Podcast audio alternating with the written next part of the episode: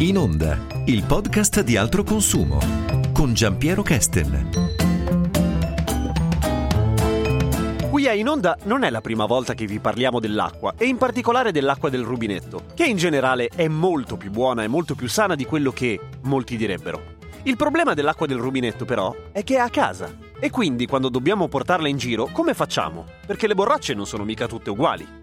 Ne parliamo con Silvia Bollani, esperta di altro consumo. Sembra una domanda semplice nel senso che uno dice ma perché non posso semplicemente usarmi la mia bottiglietta di plastica quando, quando è vuota e ricaricarla? Che è il grande eh... classico perché in realtà la usi, non hai voglia di buttarla via e anzi dici non solamente risparmio sulla borraccia ma inquino meno e invece è irta di pericoli.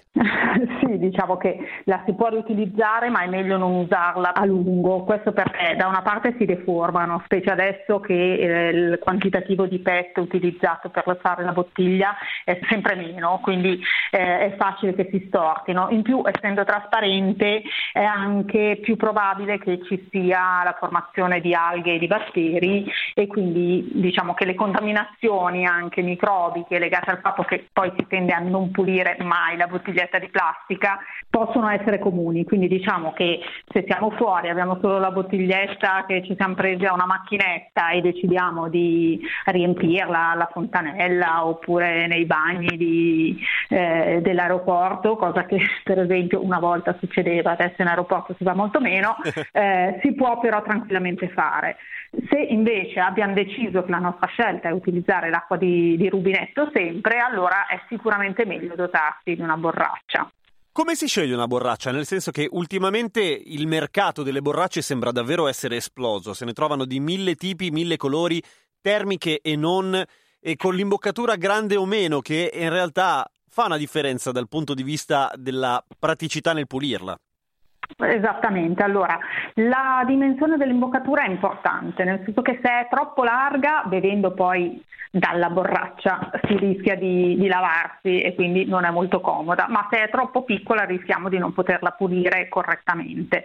Quindi ci deve essere un, una dimensione giusta per passare ad esempio uno scovolino, oppure è molto meglio quando la, lava, la, la borraccia si può lavare in lavastoviglie e quindi anche in questo caso perché il lavaggio sia efficace deve avere un'imboccatura che non sia troppo piccola, per questo anche le bottigliette sono un po' troppo strette per avere un, un riferimento. Eh, il materiale è importante perché il materiale conferisce più o meno leggerezza alla borraccia, più o meno resistenza, quindi se quelle da sport, tipo quelle da mettere in bicicletta, generalmente sono in plastica e hanno un tappo che consente diciamo, di bere eh, rapidamente utilizzando una mano sola, eh, le borracce, quelle in, in metallo, eh, hanno spesso e volentieri dei tappi che si avvitano e quindi servono due mani per aprirla, il che in alcuni frangenti potrebbe non essere particolarmente pratico.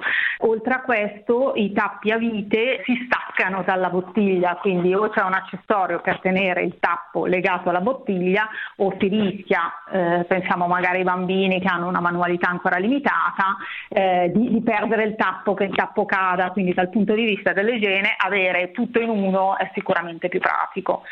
Quanto al materiale, adesso la nuova tendenza, perché non dà i dubbi della plastica, non, non dà odori, non, non, lascia residui di sapore neanche sul lungo periodo, è l'acciaio, quello che una volta, cioè quello che si usa comunemente nelle pentole, eh, ovviamente anche per l'acqua è sicuramente eh, un materiale che va benissimo e che consente una pulizia ottimale. Per pulirle è facile, bisogna svuotarle ogni giorno e lavarle con un po' di acqua e detersivo dei piatti. Oppure se vogliamo fare la pulizia super, super profonda, magari ce la siamo dimenticata lì con un po' d'acqua, non sappiamo bene, eh, acqua calda, un cucchiaino di bicarbonato, si chiude, si, si shakera un po', la si lascia qualche ora e poi si sciacqua. L'acciaio è il migliore, ma l'alluminio può andare anche lui bene insieme alla plastica? L'alluminio va benissimo, anche perché in generale c'è un sottilissimo rivestimento plastico interno, per cui l'alluminio non viene a contatto con l'acqua, quindi tutte le ansie che si possono avere legate all'alluminio sono in realtà okay. un po' dei falsi miti. È eh, molto deformabile, diciamo che se cade l'alluminio si ammazza e quindi sul lungo periodo come resistenza potrebbe essere un po' meno. Capitolo a parte invece le borracce termiche, di solito sono un po' meno capienti, ci consentono però di tenere a temperatura sia d'estate il freddo che d'inverno magari un, un, tè caldo e quindi diciamo, ci danno questo comfort in più a scapito, ahimè, di, di un po' di capienza. La mia personale esperienza con le borracce termiche di cui sono un grande estimatore è ahimè il fatto che sono troppo efficienti, nel senso che verso il caffè uscendo di casa e riesco a berlo circa due ore dopo perché sembra lava finché arrivo al lavoro. generalmente. Esatto. E invece per quanto riguarda quello che può succedere all'acqua quando viene tenuta all'interno di una borraccia per troppo tempo, tu parlavi di batteri e alghe, ma se l'acqua che metto dal rubinetto è pulita, come fanno a generarsi questi organismi? Beh, la contaminazione batterica la portiamo noi nel momento in cui beviamo, quindi avvicinando le, le labbra al contenitore eh, ciò che abbiamo in bocca in parte lo trasferiamo e quindi alla lunga c- ci può essere un po' una, un accumulo. La proliferazione è legata al fatto che con la luce e con, opportun- con l'opportuno tempo si può sviluppare eh, del materiale organico, per cui comunemente chiamato alghetta, batteri. È un po' quello che succede anche nella boccia del pesce, che noi possiamo lasciare il pesce pulito perfettamente anche a digiuno, però dopo un po' delle alghe dentro si formano. Diciamo che dal punto di vista generale è importante tenere una buona igiene, pulire la borraccia, eh, pulire, farla asciugare bene e cambiare l'acqua. In particolare la pulizia se si usa qualcosa di diverso dall'acqua è ancora più importante, quindi se per caso mettiamo dei succhi o se mettiamo delle tisane, soprattutto se decidiamo di zuccherarle, è importante pulire bene la borraccia, evitare che si formino dei depositi. Tornando un attimo alle bottigliette, io ho sempre sentito dire, ma forse è applicabile anche alle borracce, che l'acqua non va mai tenuta al sole. Non perché si scaldi, o meglio, non semplicemente per quello, ma perché ne compromette sia il sapore che appunto quello che ci potrebbe crescere dentro da un punto di vista dei batteri o qualunque cosa di dannoso che non ci faccia bene bere. Sì, in generale la temperatura e la luce solare eh, alla lunga deter- deteriorano i materiali, per cui eh, non fanno bene al contenuto delle bottiglie, per cui lì quando vogliamo avere la massima salubrità eh, e, e conservare al meglio il contenuto dei contenitori il consiglio è di tenere il luogo fresco e asciutto al riparo dalla luce solare funziona sempre, quindi sì, sicuramente è una buona indicazione. Le borracce, la maggior parte di esse almeno, quelle che sono acquistabili online, vengono dalla Cina. Le regole per quanto riguarda i contenitori di alimenti sono uguali alle nostre, cioè se la prendo da là che va bene per il mercato cinese, va bene anche per il mercato italiano o europeo? Diciamo che se viene venduta sul mercato europeo deve soddisfare le regole del mercato europeo, se no non potrebbe essere venduta.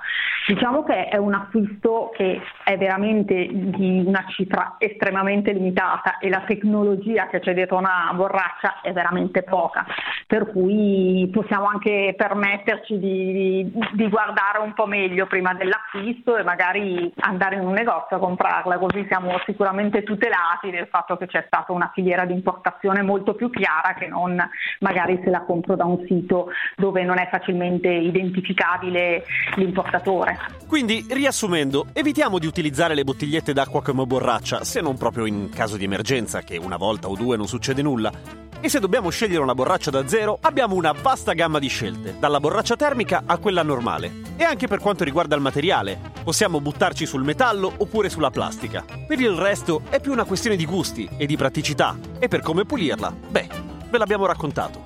Alla prossima con In Onda, il podcast di altro consumo. E un saluto da parte di Giampiero Kester.